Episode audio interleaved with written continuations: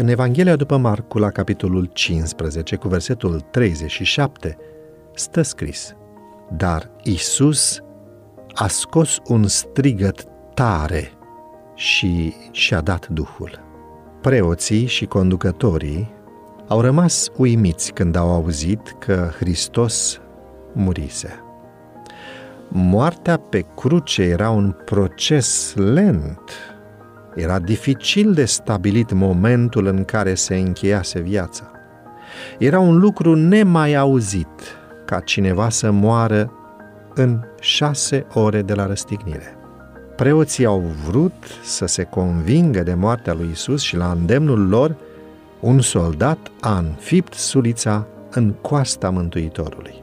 Din rana făcută au curs două șuvoaie distincte și abundente, unul de sânge și celălalt de apă. Acest lucru a fost observat de toți cei care priveau scena, iar Ioan exprimă categoric cele întâmplate atunci. După înviere, preoții și conducătorii au răspândit vestea că Hristos n-a murit pe cruce, că a fost numai leșinat și că după aceea și-a revenit. Alte vești susțineau că în mormânt nu fusese pus un corp adevărat din carne și oase, ci numai asemănarea unui trup. Comportamentul soldaților romani contrazice aceste neadevăruri. Ei nu i-au zdrobit picioarele pentru că el deja murise. Pentru a-i mulțumi pe preoți, ei au străpuns doar coasta. Chiar dacă n-ar fi fost mort, această rană i-ar fi adus imediat moartea. Dar nici împunsătura suliței, nici chinurile crucii nu i-au provocat moartea lui Isus.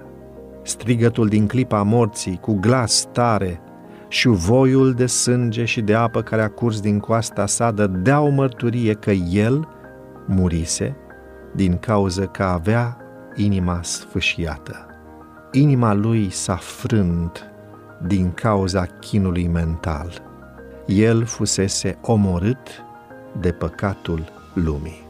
Odată cu moartea lui Hristos s-au risipit și speranțele ucenicilor săi. Se uitau la pleoapele sale închise și la capul său prăbușit, la părul năclăit de sânge și la mâinile și picioarele străpunse. Și chinul lor era de nedescris.